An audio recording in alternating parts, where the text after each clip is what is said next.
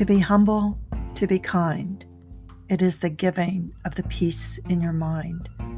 To a stranger, to a friend, to give in such a way that has no end. We are love, we are one. We are how we treat each other when the day is done. We are peace, we are war. We are how we treat each other and nothing more. To be bold, to be brave, it is the thinking that the heart can still be saved, and the darkness can come quick, the dangers in the anger and the hanging onto it.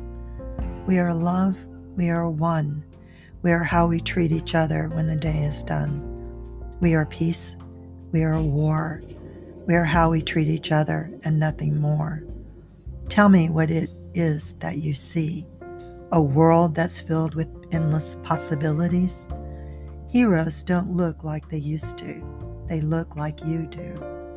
We are love, we are one. We are how we treat each other when the day is done. We are peace, we are war. We are how we treat each other and nothing more. We are how we treat each other and nothing more. We are how we treat each other. To be humble, to be kind, it is the giving of the peace in your mind to a stranger, to a friend, to give in such a way that has no end. We are love, we are one, we are how we treat each other when the day is done. These words are the lyrics of Nothing More by the Alternate Routes, written for and inspired by the work of their friends at charlottehelenbaconfoundation.org, formerly Newtown Kindness. The lyrics offer a profound message, one that can literally change the world as we see it.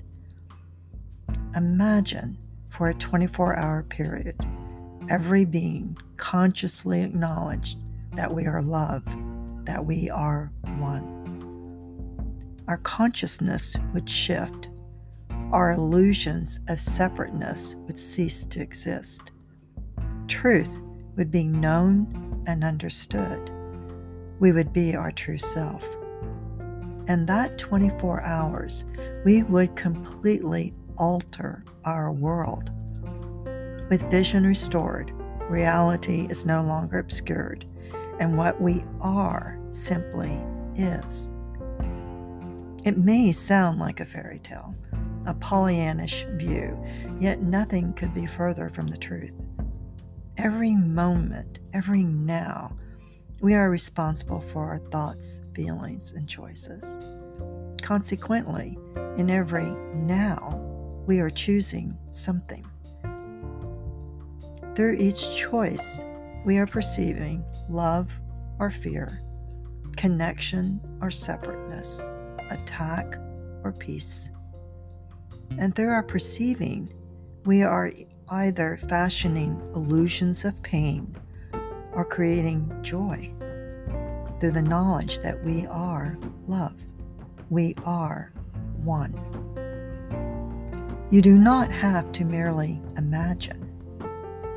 Be the change you want to see in the world. Blessings for a beautiful now. Talk soon.